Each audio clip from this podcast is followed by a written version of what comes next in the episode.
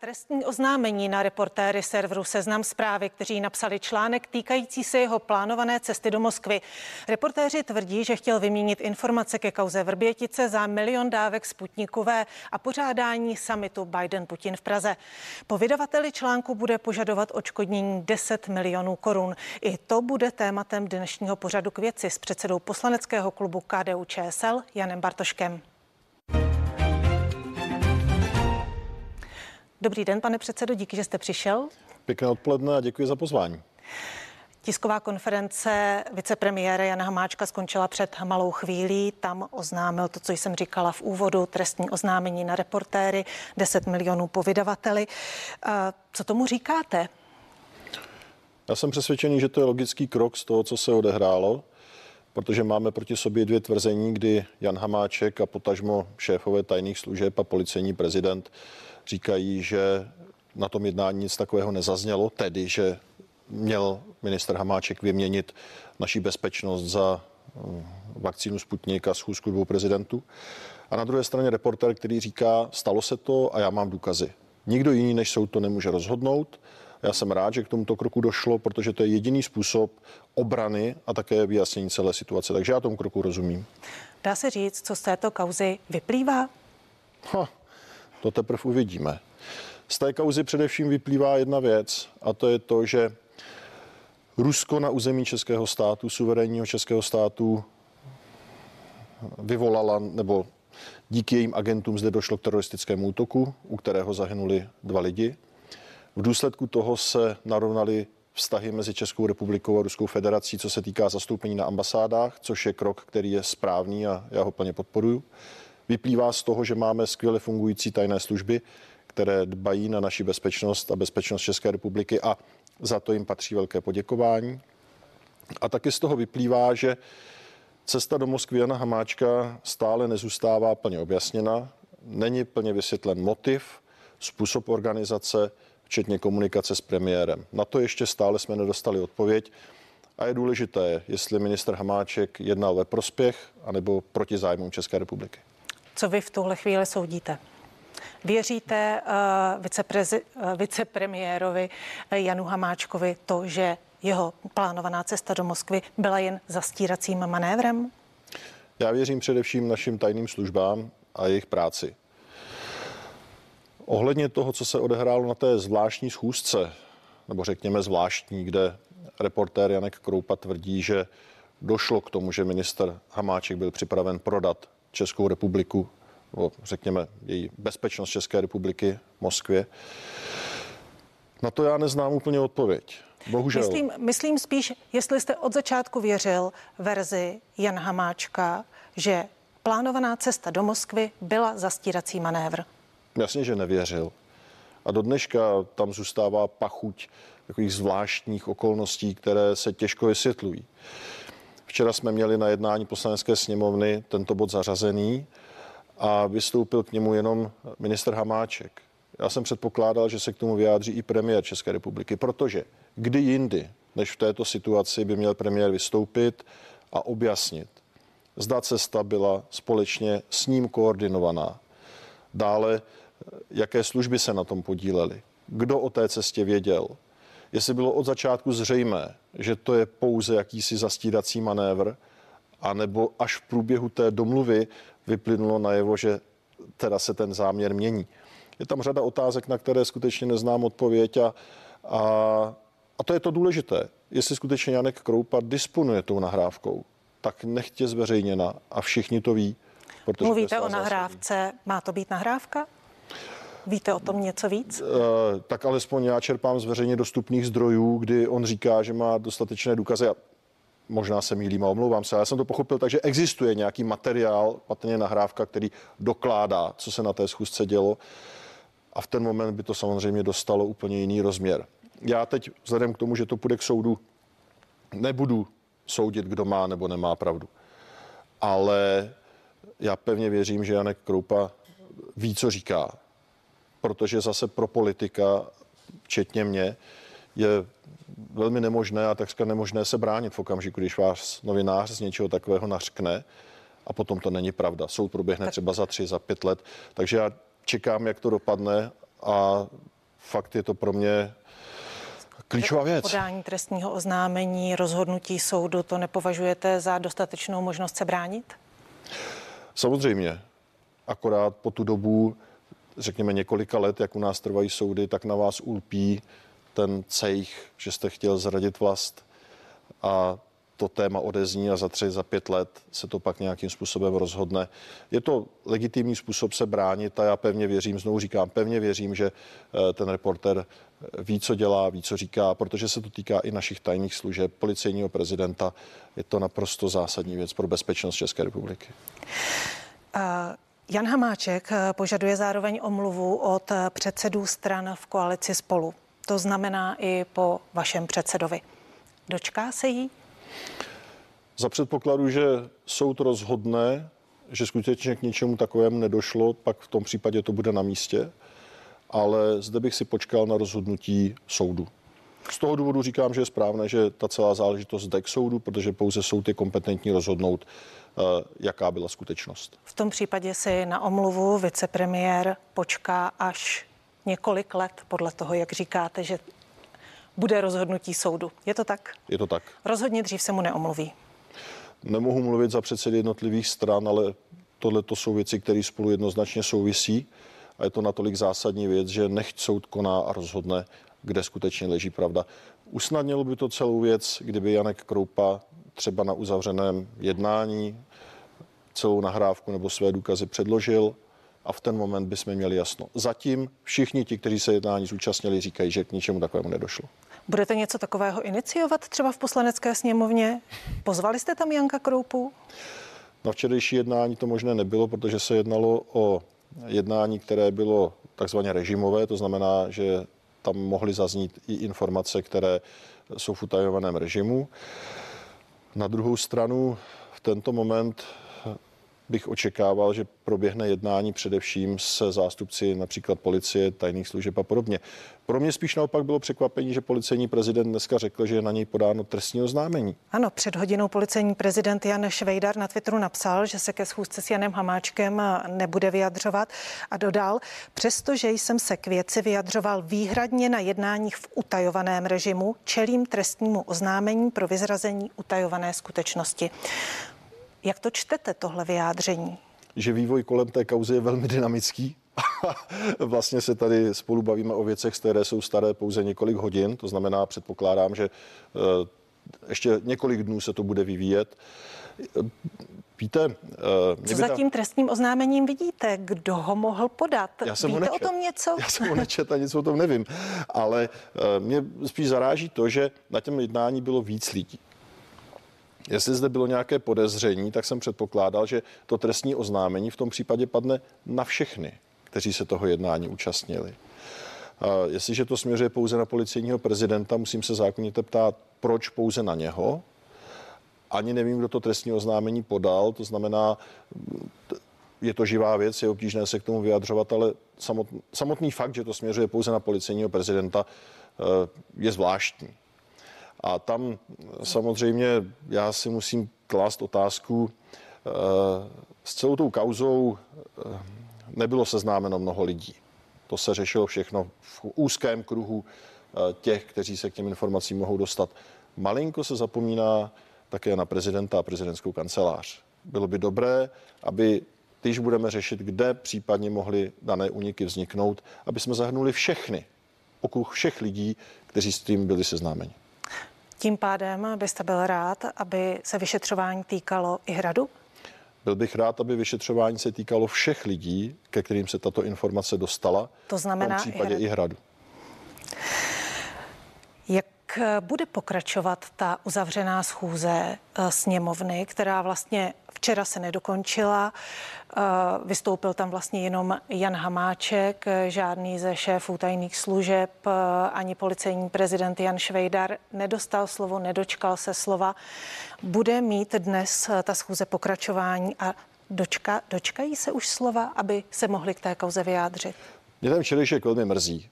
Já vzhledem k tomu, jaká tam byla sestava, kolik tam bylo hostů, jsem předpokládal, že vystoupí vicepremiér Hamáček, po něm premiér, potom hosti a poté poslanci, kteří se zúčastní diskuze. Bohužel ten průběh byl skutečně nedůstojný poslanecké sněmovny. Mě mrzí chování řady poslanců z Hnutí Ano, kdy se ta diskuze vyloženě zvrhla ve vzájemné osočování a, a nemělo to smysl pokračovat. Já doufám, že dneska se vážně uklidní, ta schůze bude, respektive ten bod bude pokračovat dneska odpoledne nebo na večer, je pevně zařazen. A já doufám, že naši hosti se budou moct dostat ke slovu, protože je to zcela zásadní věc a je důležité, aby oni veřejně řekli, že ta schůzka, která proběhla s Janem Hamáčkem, že tam nezaznělo a nebylo projednáváno, že Jan Hamáček jede prodat bezpečnost České republiky, že se tam nic takového neprojednávalo a vnese to, myslím si, mnohem víc světla do celé té záležitosti. Ano, právě proto mě překvapuje, že právě tito lidé měli vnést světlo do celé té záležitosti a nebyl jim dán vůbec prostor. Jak si to vysvětlujete? Vidíte v tom nějaký i záměr?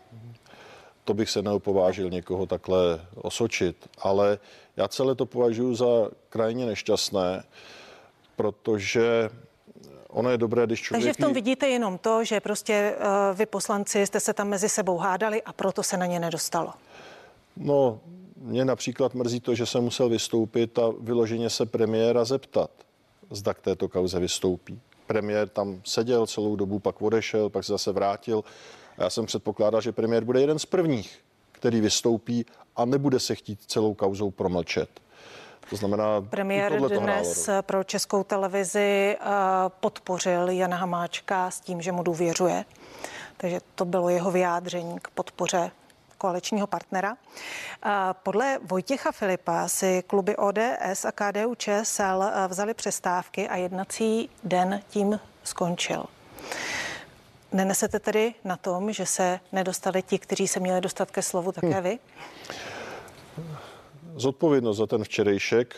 Nesou poslanci, kteří eh, diskuzi vedli takovým způsobem, že ztrácela rozměr diskuze, přesunulo se to do roviny osobního osočování a za mě ta přestávka, která následovala, bylo logickým vyústěním celé té situace, protože buď tam necháte prostor pro diskuzi, vystoupit hostům a zazní argumenty a potom ta diskuze má smysl, a nebo se to zvrtne tak jako včera. V ten, v ten moment mi to nepřišlo ani důstojné vůči našim hostům. Přišlo mi to líto, protože někteří si museli upravit na rychlo program, přijeli na jednání a já jsem chtěl, aby vystoupili jako jedni z prvních. A bohužel se tak nestalo, budeme pokračovat dnes. Mým dnešním hostem je předseda poslaneckého klubu KDU ČSL Jan Bartošek. Dnes tedy budete pokračovat. Říkal jste, že je to pevně zařazený bod. Co budete chtít slyšet? Všichni hosté, kteří tam byli včera, jsou pozvaní i dnes, předpokládám. Je to tak? Co budete chtít slyšet? Pro mě osobně zůstává řada otázek ohledně cesty Jana Hamáčka. To znamená, zda ta cesta byla připravovaná ve spolupráci s premiérem, jaké služby do ní byly zapojené a zda od začátku bylo jasné a všem bylo jasné, že ta cesta je pouze zastírací manévr směrem k tomu, jakým způsobem potom se zachová Česká republika. Je pro mě důležité, kdo o té cestě věděl a například, proč se nepoužívala šifrovaná komunikace s naším velvyslancem v Moskvě, proč ten velvyslanec musel zpátky.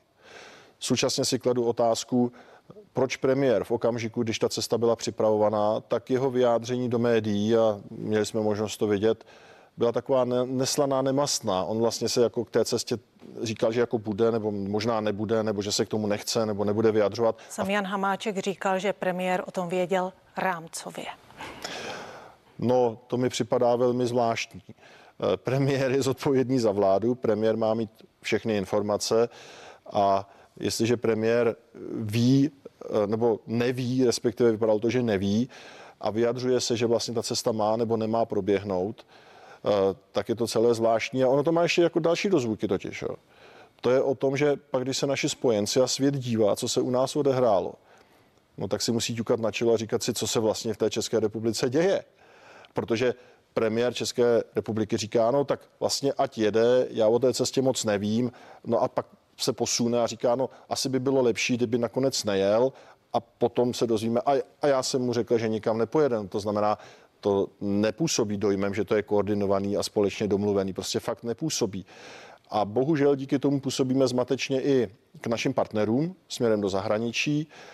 A bohužel je to stejný příběh, který následoval poté, co Česká republika vystoupila s tím, že Ruská federace prostřednictvím svých agentů tady u nás udělala teroristický čin.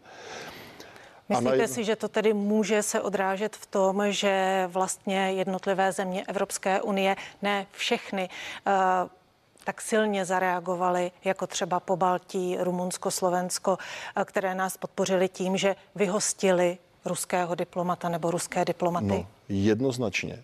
Jestliže premiér a první vicepremiér vystoupí s jasným prohlášením, poté si prezident vezme týden na rozmyšlenou, nevyjádří se k tomu a první jeho slova jsou, že existují dvě varianty, dvě verze vyšetřování, což je očividná lež. Potom vystoupí premiér a řekne, vlastně to nebyl teroristický útok, ale byl to útok na zboží, byť se pak premiér omluvil, abych mu nekřivdil. Jo. A do toho vystoupí ministrině spravedlnosti a řekne, hele, není jenom jedna verze, ale jsou čtyři verze. No tak kdybych se na to koukal jako zahraniční spojenec, jako partner v rámci NATO, tak bych si říkal, ví vlastně ty Češi, co dělají? Je to relevantní, ta, ta, ta jejich verze toho, co se odehrálo? No, samozřejmě, že není. Protože tyhle lidi vyloženě poškozují zájmy České republiky, znevěrohodňují nás v očích našich spojenců. A samozřejmě, že ta reakce od nich je potom vlažnější, protože jestliže vláda mluví 15 jazyky a deseti verzema, no tak samozřejmě, že tyto lidi znevěrohodňují Českou republiku. Ale tam ještě jeden důležitý rozměr, protože potom tyhle ty věty naberou ruská provládní média a zesměšňují Českou republiku a říkají, podívejte se, i ta vláda o tom pochybuje. A to je špatně. To je moc špatně, to nás poškozuje. Poškodí nás i tato kauza. Eh, Jan Hamáček se nechal slyšet, že eh, Rusko se teď směje to je důsledek toho, že jsme nejednotní. No. Že členové vlády postupují nejednotně, že jejich vyjádření jsou protichudná a samozřejmě, že Rusko čeká na tyhle ty naše chyby. Čeká a natočí si to a stačí jim vyloženě krátký úsek, který oni pak odehrají ve svých médiích. A když řeknete v Rusku, že premiér vlastně řekl, že to byl útok na zboží, že prezident České republiky říká, ano. jsou dvě verze, no samozřejmě, oni to využijou. Já jsem přesvědčený, že to skutečně byli důstojníci ruské tajné služby. A samozřejmě ta druhá strana, to, co říkal Jan Hamáček, oni ví, že to víme, oni ví, že to udělali, Oni ví, že my víme, že to udělali, ale neví, kolik toho na ně víme. No, tak samozřejmě to budou chtít otočit v těch médiích. Podle ředitele vojenského zpravodajství Jana Berouna se kybernetickým prostorem začala šířit proruská kampaň, která podkopávala právě tu českou verzi událostí ve Verběticích. Ještě předtím, než premiér Andrej Babiš a vicepremiér Jan Hamáček to veřejně oznámili. Hmm. Tím pádem z toho vyplývá, že Rusko mělo ty informace uh, ještě před veřejným oznámením. Jak si to vykládáte? A člověk se musí ptát, jak se to stane, že jo? Protože těch lidí, co to věděli, nebylo mnoho. A já jsem přesvědčený, že v tento moment musí nastat vyšetřování ze strany policie, která jasně zadokumentuje, kdo se s jakými informacemi seznámil, komu byly poskytnuty. Proto jsem říkal, že je potřeba nejenom tajné služby, ale i ta prezidentská kancelář a zadokumentovat, kdo s kým jak komunikoval a o čem. Protože tohle to se musí vyšetřit. To je tak zásadní věc, která se týká bezpečnosti. Přece není možné, aby takhle klíčové věci někdo propaloval prostě lidem, který, eh, který u nás páchali teroristický čin. To nelze. A to, že Rusko se k nám dlouhodobě nechová jako ke, ke kamarádovi, že co se týká sociálních sítí, tak dlouhodobě posílá fake news, to znamená lživé a manipulativní zprávy, které v podstatě ohrožují demokracii a svobodu v České republice. To, že to dělá cíleně, vědomě a že to je její vědomá aktivita, a když šel covid, tak se dezinformátoři živili na covidu. Najednou jsou Vrbětice a te, teď se to otočilo a najednou se jede dezinformace kolem Vrbětic. To jsou cílený nepřátelský akty ze strany Ruska směrem České republice a je zcela na místě, že Česká republika se brání. Vicepremiér Hamáček i premiér Babiš říkali, že vlastně eh, věděli přiznali, že věděli ty informace ohledně Vrbětic na začátku dubna. Tam se mluví o šestém, sedmém. Sedmém, ano. Uh, to nevypadá, pokud mluví pravdu, že by to od nich mělo jít. No, Právě od nich. ty odpovědi budeme hledat. Kdyby jsme je znali a byly veřejné, tak vám je zde řeknu. Ale protože se bavíme o informacích, které byly utajované a které vědělo velmi úzký okruh lidí, tak tohle je věc, která se musí vyšetřit, ale hlavně se s toho musí udělat pádné kroky uh, směrem k těm, kdo tak činí, protože to jsou lidi, kteří poškozují zájmy České republiky. Já na to neumím odpovědět, ale jednu věc vám řeknu. Já pevně věřím, že se to vyšetří a ty lidi budou potrestáni, protože já osobně to beru jako zradu na České republice. Jak a beru vysoce to... postavení lidé to budou podle vás? Mně je úplně jedno, jak jsou vysoce postaveni. Tohle to se nesmí dělat v žádném případě a nikdo. To jsou lidi, kteří poškozují vyloženě českou státnost. Protože to, co ty lidi udělali, je, že znevěrohodnili Českou republiku a ohrozili naši bezpečnost. A tohle to se nebude tolerovat nikomu. A je mi úplně jedno, jak vysoce nebo jaký post zastává. To vám říkám na rovinu tohleto. Předpokládáte, že to budou vysoce postavení lidé? No tak těch okruh lidí, který se s tím seznámil, byl velmi mhm. úzký. To znamená, určitě to není počet 200 lidí. To určitě ne. Kolik odhadujete? Nedovolu si troufnout, ale osobně, a to berte jako můj laický odhad, ano. že těch lidí bude řádově jednotky. Protože o tak tajné věci se nebavíte na širokém fóru. To je skutečně záležitost pár lidí. Máme poslední minutku. Poprosím vám ještě o odpověď na jednu otázku. Proč nebyl ředitel BIS na té schůzce? Je vám to podivné? Proč právě on tam nebyl? To je moc dobrá otázka. A na tu se já budu ptát Jana Hamáčka dnes odpoledne protože to nedává smysl. Když všechny tajné služby, tak potom všechny a není důvod jednu vyloučit z jednání. Prostě není. To znamená, mě zajímá, co mi na to odpoví. Já vám moc krát děkuji za návštěvu ve studiu. Mým hostem byl Jan Bartošek, předseda poslaneckého klubu KDU ČSL a místo předseda strany pro oblast bezpečnostní politiky a kybernetické bezpečnosti. Díky za váš čas. Děkuji a přeji pěkný den. Dnešní pořad k věci je u konce. Za chvíli jsou na CNN Prima News připraveny zprávy, tak se nezapomeňte dívat a užijte si hezký den.